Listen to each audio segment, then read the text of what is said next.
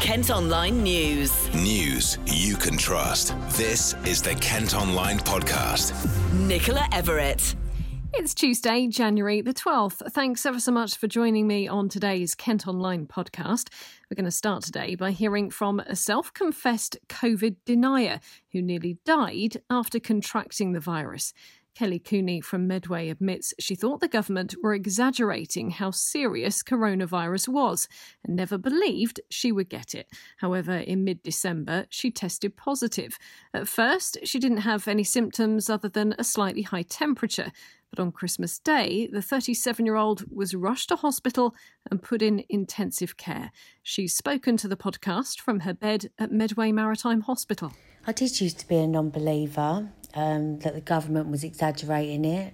I knew there was something out there. I always said it's just like the flu, but it's really, really not. Like my mum being in hospital a couple of weeks before I went in, she was on a ventilator for three days. She's still suffering now today. And then me going to bed one night, don't remember anything, and waking up paralysed after 15 days in a coma. That's what COVID is. That's what COVID can do. And it is scary, and we do need to listen. And everyone says the NHS is an overrun. It is. I've been in hospital for weeks now, and I'm going to be in rehab for weeks, and I see COVID every day, and it really is scary. And we do all need to listen and just wear your mask and look after each other because one day you might go to bed and wake up and you can't walk. And it is everyone's worst nightmare, really is. And I just want to say thank you to all the NHS staff at Medway Maritime Hospital and also in Oxford, who both looked after me in ICU and my aftercare. Um, because the nurses and that was were amazing, absolutely amazing. They were amazing to me and my family, and the compassion they show was really, really thoughtful, and I will I'll be forever thankful for them saving my life. Lucy has also been chatting to Kelly's sister Louise, who says it's been an incredibly difficult time for all of them. Well, when we got the call on Christmas Day, um, my dad was so, so scared because her oxygen levels had gone so dangerously low, and the ambulance just said she's critical and we need to get her to hospital. So I felt really scared and worried because we knew that our mum had had COVID. Um, and it was just yeah, it was devastating, especially Christmas Day as well, being that we normally would see each other and be together celebrating Christmas. We we were all actually happy mum was out of hospital, but then we had obviously my sister come to, so it was very, very scary. And I imagine it was really frightening as well that it was all happening so quickly because did she go from being, you know, relatively okay to in hospital in intensive care sort of overnight? Yeah, she deteriorated really quickly. She had a high temperature that um, her daughter, my niece, was concerned phoning me saying that it wasn't going down. And then she had phoned and said that her lips had gone blue and she was so brave, bless her. I mean, she's 18, she's an adult, but she con she just phoned an ambulance. Um, and I would say within like 24 hours, she just went downhill from sitting on the sofa, which she can't remember watching her children open her presents, to deteriorating and going into ITU. And was there a point where you thought, oh my goodness, my sister might actually be one of these numbers that's reported in the daily deaths? Oh, definitely. Um, yeah, definitely. I didn't honestly think that she was going to pull through um, because she was just stable all the time and she had um, a funny term one day where she just kind of they kept turning her on her back and on her front which is treatment and she wasn't managing very well and said she wasn't breathing and there was just no improvement um, and yeah, I, I didn't ever think I'd ever get to speak to my sister ever again. Um, I feel quite lucky. Yeah, absolutely. And as a family, for you guys, you've ex- been had sort of first-hand experience with coronavirus with Kelly and with your mum. Um, yeah. has, it, has it sort of changed your opinion on it all? And, and what message would you have for someone who maybe isn't taking the lockdown rules seriously or perhaps thinks the virus isn't that dangerous? I think the biggest thing I would actually say to people is you don't know until it happens to you. And actually, Kelly was very kind of on the fence. She didn't know what to believe, but she she was kind of she didn't take it as serious as she does now.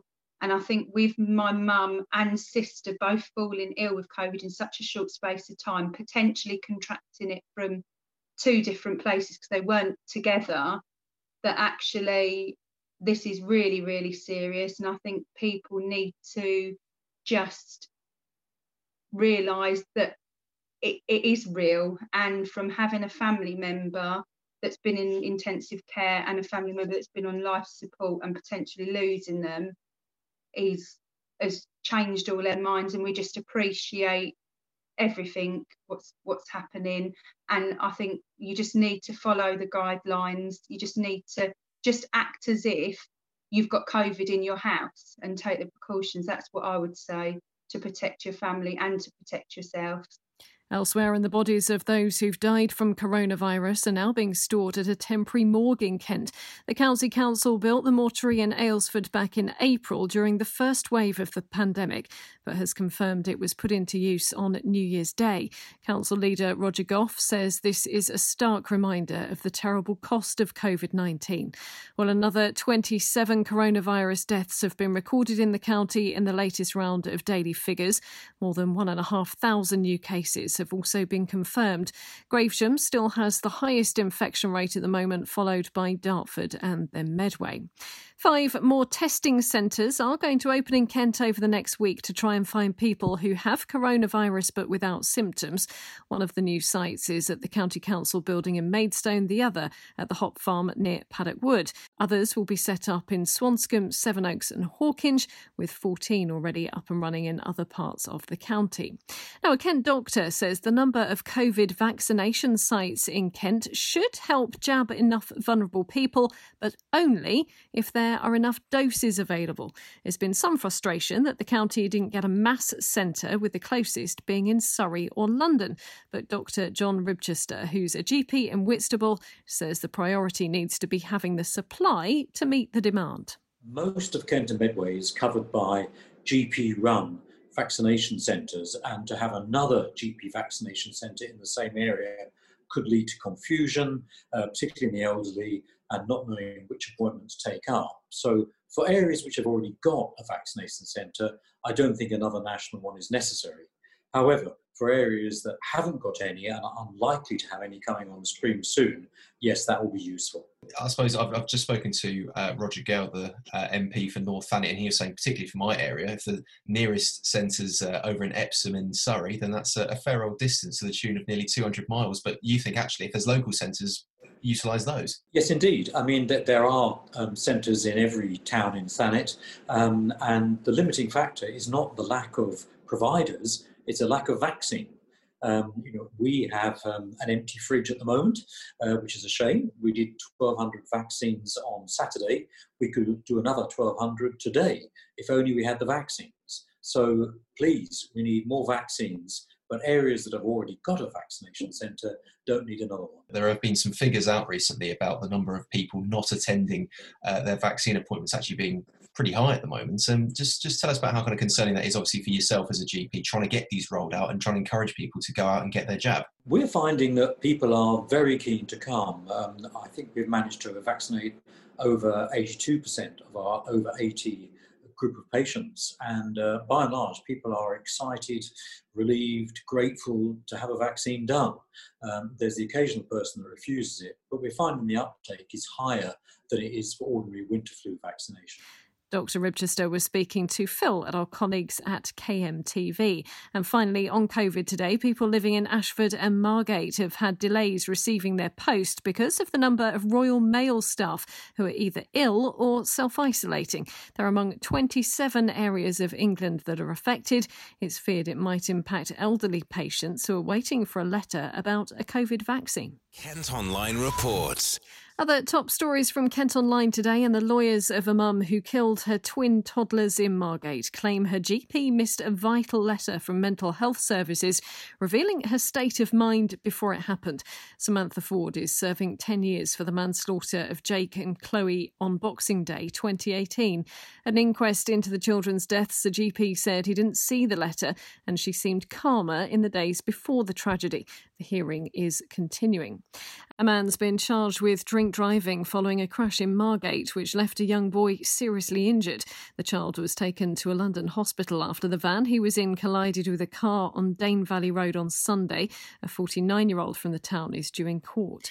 This is one of our most read stories today, and a huge call centre in Ramsgate's being closed as employees there switch to home working full time because of the pandemic. Travel firm Saga is selling off its six and a half acre site at the Eurokent Business Park. The company says the change to flexible working means it's no longer necessary to have so much office space. A Dover man who spent the past 20 years researching video games that never made it onto shop shelves can't believe a book about it has almost sold out. Now, the industry is worth billions, but not many people have catalogued its history. Frank Gasking set up a website when he was just 19 and has now written about the ideas we never got to play some people don't really understand why there's a fascination with trying to get work that was wasn't finished. Often, some of these games they might have been underway for like months, maybe even years, and that can be quite a lot of work that's just chucked away at the end. And it seems such a shame not to kind of showcase that work and sort of celebrate it in a way, and also tell the story about what happened and show not necessarily the darker side of the games industry, but how the games industry can be quite tough and that it still is tough today, especially with larger teams and larger scale games. The, the cost of cancellation can be very costly in many different ways. For years, games have just been seen as a brief entertainment media and then chucked away. Um, but game, the games industry is sort of bigger than the film and the music industry combined now. So it's it's still strange that companies are not kind of taking their old material seriously. Um, but in a strange way, that's actually start the tide's starting to slowly turn. There's a lot more digital preservation organizations starting to crop up, but it's still mostly hobby based. I think there needs to be a lot more work. There's a lot of stuff that is deteriorating by the day. Um, disc media, in particular, even CD-ROMs and that, they degrade, especially if the quality is not very good, and um, if they're not stored in the correct conditions, they'll degrade even further. So there's data there that could be lost forever if it's not acted upon and preserved. The book that kind of stems from sort of 20 odd years of doing that preservation work. I'm kind of not getting any younger. If you're doing stuff on the internet, you're chucking it out there, and at any point it could disappear. It's the internet's so fragile, and I thought with something physical like a book, um, you know, that could be on shelves for many years. It could be in a library or something like that, and that, that seemed really cool. Something that I could tell the grandkids and that kind of thing. Thankfully, it just it just went bonkers from the point of release. And now we're at the stage where it's practically almost sold out. It's crazy. I didn't think I, I I I thought it might be quite a slow process to get to a second print run, and it's literally been three or four months. It's crazy and I'm really humbled by it as well. It's just, I wasn't expecting that. It's feared habitats for rare birds will be put at risk if plans to extend a caravan park in Seasalter are given the go ahead. The charity RSPB has warned an extra 91 vehicles at the Alberta Holiday Park will cause significant effects to the bird population, but developers insist there would not be any adverse concerns. Now, there have been quite a few innovative ideas developed during the various lockdowns, and a father and son from Tunbridge Wells have come up with the latest one. Terry Go thought of the idea of a bakery delivery service while standing in a queue for a loaf of bread, only to find his favourite had sold out. He's teamed up with his son to launch Doorstep Baker, which gives out cakes, bread, and sausage rolls from four bakeries. You can also read their story at Kent Online. Drivers have been left confused by a road sign which refers to Herne Bay as Horse Bay. The council's been criticised for the mistake on Clapham Hill in Whitstable. You can see a picture of the sign at Kent Online. And finally, today, if you heard a very loud bang over parts of Kent earlier, you weren't alone. It wasn't an explosion or earthquake or anything like that. It was, in fact, a sonic boom. It happened about lunchtime and was caused by a jet flying incredibly quickly. This is what it sounded like. That was captured on a ring doorbell. It was also heard in Cambridgeshire. We understand a Eurofighter Typhoon had been tasked to intercept a jet entering UK airspace without making any communication. It was then escorted to Stansted Airport. Well, that's all for today. Thanks ever so much for listening. Don't forget you can subscribe to the KM News app to access all KM Group newspapers. Just head to subsaver.co.uk. News you can trust. This is the Kent Online Podcast.